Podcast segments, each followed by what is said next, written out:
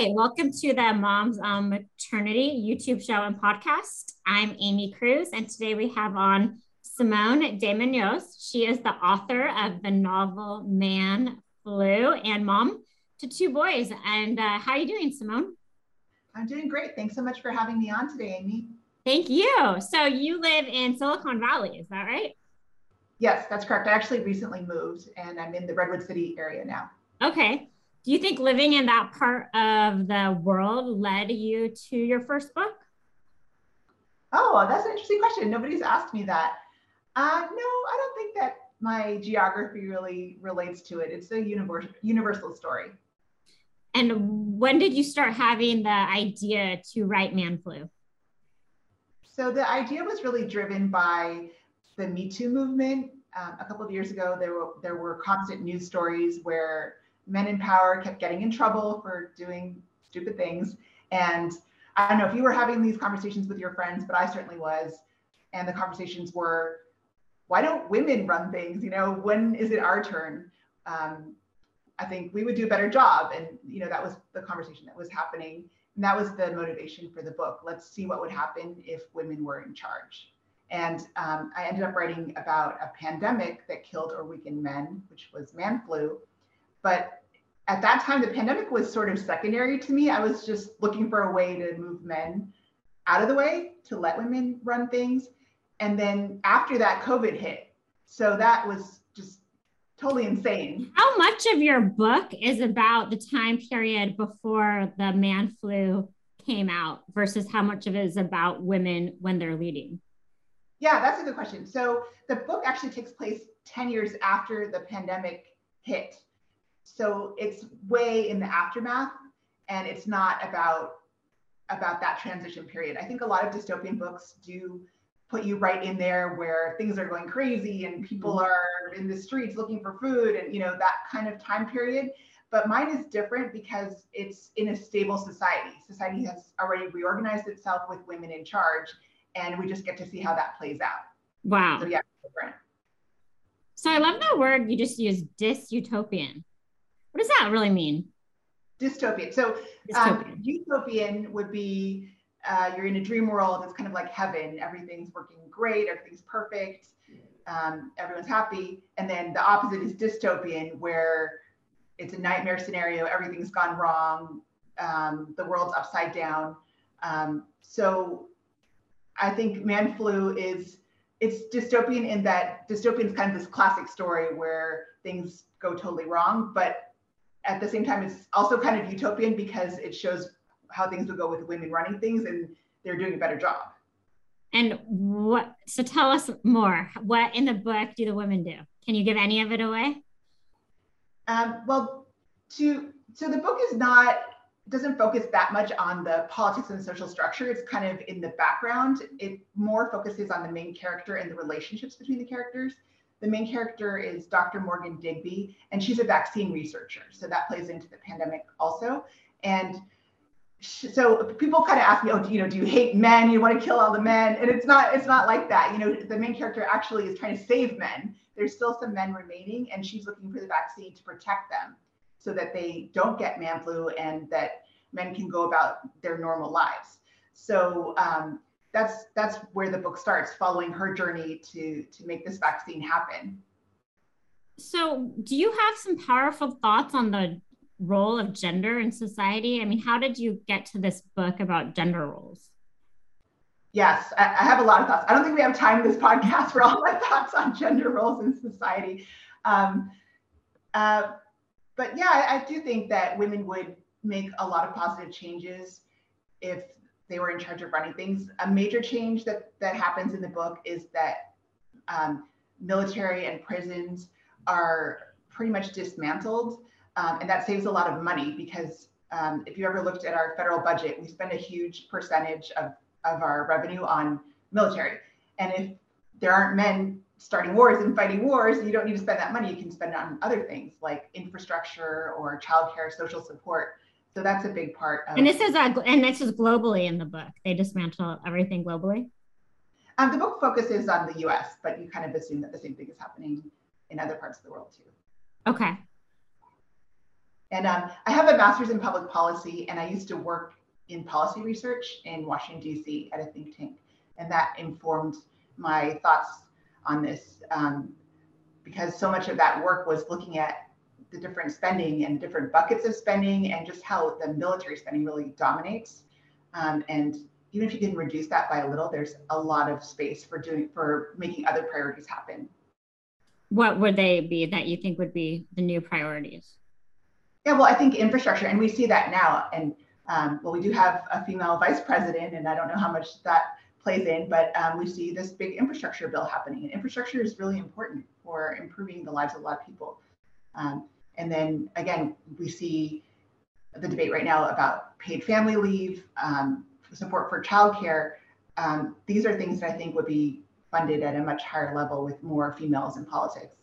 So, is in the book, not sure if she finds and is successful in creating the vaccine that prevents the, the men from getting man flu or sick. Um, do does the book have a the men kind of coming back at the end, or does it end with her continuing on the search? So I don't want to give too much away. I know, I know, I know. um, uh, I mean, I will say that there is a positive ending to the book. Um, so I'll just leave it at that. Okay, okay, that's fair. So, I mean, so yeah, so when I first read the title of the book and, and thought about that, you know, I was like, okay, this is going to be really sad, a world where there's no men. So in the book, there is a man who I understand was like immune to the man flu or it didn't affect him, right? Yeah, so I can talk about the men in the book. There, there okay. are a number of men. So, so the main character is married, um, and her husband has been infected with man flu and is bedbound. So that's one of the possible effects. Um, so she has to take care of him, which is also very relevant to what we see now. You know, women are working, they're also caregiving, they're doing a lot. So she does have that role in her life. Um, and then she meets a handsome neighbor who has never been infected with man flu. And he has to stay in his house, which is paralleled with COVID, people staying at home to try to stay safe. And he needs to be really careful about, about not getting sick. And that's um, an, a motivation for her to find the vaccine because then she could protect people like that handsome neighbor. Um, and another person who's important in the book is someone who's one of her research subjects at, at her lab. And this person just seems to be immune and nobody can really figure out why. So she's looking into why he's immune and how they can incorporate that into um, treatments or vaccines for man flu. I mean, this is pretty awesome that you were able to get this book from your imagination and head onto paper. How did did you know you had the ability to write a book like this? This well, this is my first book, and it was a lot harder than I thought it would be. I'll say that. um, I started writing just because I enjoyed it, and it was a good escape from other things in life. You know, it was fun, and then uh, then COVID hit, and I, I started talking to some people, and there was an interest in publishing it because it was so timely. And I decided I really need to finish it. Did you get, a publisher, or did you self-publish? I have. I worked with a hybrid publisher, mm-hmm. um, so they publish the book, but I keep all the rights. That's cool. Uh, there is a fee to, involved in that um, it's a different model. You know, a lot of industries have been disrupted with the internet, and publishing is definitely one of those industries. So this is a. Do, uh, how do you write? Do you how many pages do you write at a at a time? Do you do a lot of like I don't like this and throw it away? Do you type at your computer? Do you write in a notebook? Like, what's your process? I write on my computer. Um, I don't really. I end up using a lot of what I write. I don't throw a lot away. Um, I when I was writing this book, I set out the goal to write um, a thousand words a week. So the way I came up with that goal is I don't know if you're familiar with NaNoWriMo, with it, which is National Novel Writers Month. And that happens in November every year. And the goal is to write 50,000 words throughout the month of November to get a good chunk of a novel done. Wow. Um, that I would not do because a month for 50,000 words is not reasonable just with my life. And I have a full time job and kids and all that. Um, but I thought I'll take that 50,000 word goal and, and, and do that over a whole year. So that works out to about a thousand words per week. Um, so that's how I set that goal. How many words is the book? Um, it's about 70,000 words. Okay. So it was a little bit more and I had a crunch time at the end. But um, I think, oh, sorry, you cut out for a second. I think the message is that that you know if if, if it's someone's dream to write a book, um, if you want to take a year to do it, a thousand words a week is not that much. So it took you one year to write this book. Is that correct? Uh, roughly a year, yes. And when did so then when did you officially launch the book? Like when was it available for reading and purchase? It came out in March. Um, so my timeline was I started writing in the summer of 2019. I finished it up roughly in September of 2020, and then there was an editing process which took several months, and then marketing the book also took a few months. So from summer 2019 to March 2021. what has been some of the reception on the book, positive and negative, if you want to share? Um, the the comments have been really positive. That it was uh, a page turner. That people really enjoyed it. That they thought maybe it would be too soon with the pandemic, but that it's different enough that it doesn't really feel like that. Um, I haven't really had much negative feedback, but um, you know, my tip for any authors: don't look at your Goodreads reviews because those, those are bad. So if you don't oh, look okay. at Goodreads, I mean, not mine, anyone's. These people are mean on Goodreads. Are they Goodreads? Okay, yeah. mean people are on Goodreads. Good to know. Um, so the book is really about the need for women to take more leadership roles. Would you agree with that? Um, I mean, that's one way you can take it. That I wouldn't say that that's how I necessarily intended the book to be. I more thought about the relationships between the characters and, and made it engaging from that perspective and um, more just imagine what the world would be. I don't I don't know if I'm I'm not making a recommendation. It's more just exploration, I would say. Okay, so it's really just like um, a creative work uh, between characters, and you didn't set out then to try to make like a societal point. Well, I think the societal point becomes obvious. okay. So that was your goal to to make a societal point with it. I mean, my goal was my goal was to um, get a book out there that was engaging and interesting. And um, I, I don't know if I haven't really thought about putting out the book the book in order to make social commentary, but um, I guess that's uh, a side effect of of the whole process of it. So do you feel that you're going to write another book? Um, well, so far I've written a short story featuring mm-hmm. some of the characters from Man Flu. I actually just released that. It's called The First Time in Forever, and it's a romance. So that's a departure. That's totally new for me. But it's the same characters. It has it features some of the same characters. Yes. Interesting. Yeah. So it's just trying something new. I don't know what my next step will be. I'm trying to see how this short story does and go from there. Uh-huh. Well, it sounds really interesting. Um, you know, I think that the idea of a, a flu that only affects one gender is pretty powerful. Um, well, if I don't know if you remember the beginning of COVID, they were saying that men were more affected by COVID. And I was like, oh my gosh, did I predict this? Did I really? That is crazy. Yeah. yeah, they were saying that. And uh, I believe the death rates were higher for men. Um, right in the beginning of the pandemic, all this came out, and it was right after I had started writing. And I really felt like I had created a monster. And you, uh, you are you are a working mom. You said you have a full time job. Mm-hmm. Yeah, I work in nonprofit management. And um, and your husband works as well. Yes, my husband works in tech, and we have two boys, ages seven and ten. And I saw in your bio you noted that your husband was patient. um, he did take on a lot of extra childcare when I was getting my writing done. So I'll, that's I'll cool. Mm-hmm. Um, and so yeah, I guess you know leadership today in the world. Do you have any statistics on how much of it is led by men? And when you talk about leadership, are you talking about public sector or private sector or both? Um, I don't have statistics at my fingertips on that. Um, I just know that you know you always see these statistics about the CEOs and the percentage that are women, um, members of Congress, the percentage that are women, and I think society could do better with raising those percentages. Why do you think that women's percentages are so low in those areas? I think it's it's a lot of um, this is a historical treatment of, of women and there, a lot of it has to do with child rearing and how women spend more of their time doing that and have less time to, to pursue um, careers and go as far in their careers as men. And I think there has to be the, the solutions have to come on both sides. The women um, need to be given those opportunities, but then also the men need to take on more in the home to allow women the time to do those. Um, so, so, do you yeah. see that in the next 100 years we'll see a shift?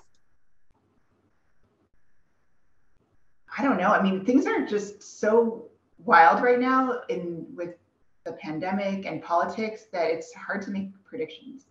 Yeah. Yeah, no. I mean, I talked to a lot of people on the podcast who share a similar point of view, or at least one specific uh, show I did with Lori Levin a couple months ago on, um, you know, if we saw more women leaders, that the world would potentially be a better or pe- more peaceful place. Mm-hmm.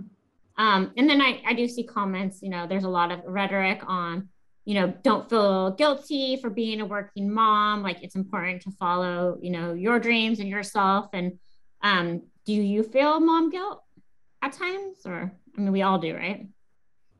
I don't really feel that much mom guilt because I spend a lot of time with my kids. I think working in the nonprofit sector, the hours are not that crazy and I don't travel. Um, so I think I have a, a good balance. Um, but it's not easy. And I think it would be great if it, if it was easier for other moms to have that experience too. And, um, and also to have more support from partners so that um, if they are taking on higher power jobs or busier jobs, that they can feel comfortable that their partners are doing that work at home and they don't have to feel the guilt because do men feel guilty when they're working? No, because they feel comfortable that their wives are with the children, you know? So can we reverse that? And, um, you know, if we're women married to men, can we feel comfortable that the men are doing more with the kids? So why should we feel guilty about, about having big careers? That's so interesting. So you, you believe that men don't have any guilt um, when they're working heavy hours, that they're not being more at home? I mean, I guess I'm sure some of them do, but it's not something that you hear about. And I right. think it's less than with women. And I do think it's because the men feel comfortable that their wives are handling things at home. It's really no, it's interesting. Yeah, um, I think you know raising kids is is a very important and it's a full time job for for two parents to figure out how to do on their own. I know there's a lot of single parent households out there and a lot of um, kind of non standard family structures that we're seeing pop up that potentially could be part of the solution, if if you will. Mm-hmm yeah, I think there's all kinds of creative ways to have a family. Um, I think it's great if one person, it doesn't matter what gender, can focus more on, on the home. Um, and it would be nice if, if men felt more supported if, if they wanted to do that. Um, and then, of course, there's different childcare options. For us, we've had, uh, what allowed me to do a lot of work on this book and, and in my career is that we had an au pair uh, throughout much of the pandemic. Um, that person then left, um, and now and then there was this big gap where because of the pandemic we couldn't get another au pair, and that was super stressful. And I just oh wow, yeah, struggled with childcare while trying to work at this time. Um, but we recently got a new au pair in October, and it's just been world changing having childcare again. Wow. Do your boys start? Did they start writing more? Seeing you write so much with this book? Yes, they, that's that's funny that you say that because my older son, he was just showing me. He was like, "Oh, I'm writing this book. I'm I'm putting quotes in from famous people." I'm like, "Oh, okay." You know, they'll so just cool. yeah, they'll randomly do things like that. Like my younger son did a little book on animals. He's like, "I'm an author. So I have cool. my you know. and yeah, they're really into it, and they're both, of course, really into reading because I'm always reading, and I still read to them even though they're seven and ten. So books. So did you come up with the title of your book, Man Flu, before you started writing it, or did the title emerge after you were writing it? Actually, my husband came up with the title. Oh, and he came up with it right when I told him the idea I had for the book. He said, You have to call it man flu. Oh, that's so cool. That's amazing. Yeah, I'm always accusing him of man flu whenever he gets a cold. I mean, I wish you could tell us more about the book, but I know you want us to read it. Yeah. yeah, I think Um, I, I, will give the warning that there is steam in the. Book. Oh, it's it's a romance. Is it a romance novel? It's not a romance. I would say it's a thriller. Okay. Um, uh, because you know there's kind of a bad guy and um, a bad guy or girl, uh, and and the main character is is uh, has to pursue her goals despite this negative influence happening. But along the way, there is some steam that happens. I mean, you should definitely. This is so timely with COVID. I mean, I wish you could get on like national TV and talk about it. It's so interesting. Oh, thank you. I, you know, I've been trying to do a lot of podcasts and get the word out about my yeah. book, but being published with a hybrid publisher, it, the marketing piece has definitely been challenging. Yeah. Where do people find the book right now? How do they buy it? It's on Amazon. There's um, an ebook, paperback, hardback, audiobook. I know a lot of, especially busy moms, like to listen to audiobooks. Um, you can also go to your bookstore and ask them to order it. And uh, did you um, have any authors that inspired you that you kind of would recommend as well if they enjoy your book, who else they might enjoy? Well, I was inspired by Margaret Atwood, of course, The Handmaid's Tale, but I see my book as a counterpoint to that because that book was men are in charge and look at all the horrible things that happen. and Man Flu is kind of like women are in charge and it's not that bad. wow, that's so interesting. I love that. Have you been able to network with her? Oh, I wish. No, that's that would be one of my dreams. That's amazing. Get it, yeah. make it happen. Cool. Well, thank you so much, everyone. Get a copy of Man Flu. You want to recap for us one more time the plot? Yes. So it's about a world after a pandemic, which has killed or weakened men, leaving women in charge. And the main character is a vaccine researcher looking for that vaccine to prevent the remaining men in the world from getting man flu. And along the way, she meets a handsome neighbor who has never been infected, which provides more motivation for finding that vaccine. Does she end up with him? Can you just tell us that? I can't tell you. All right. Thank you so much, Simone. It was so nice talking to you. Man flu. Thanks, Aimee. I appreciate it. Bye.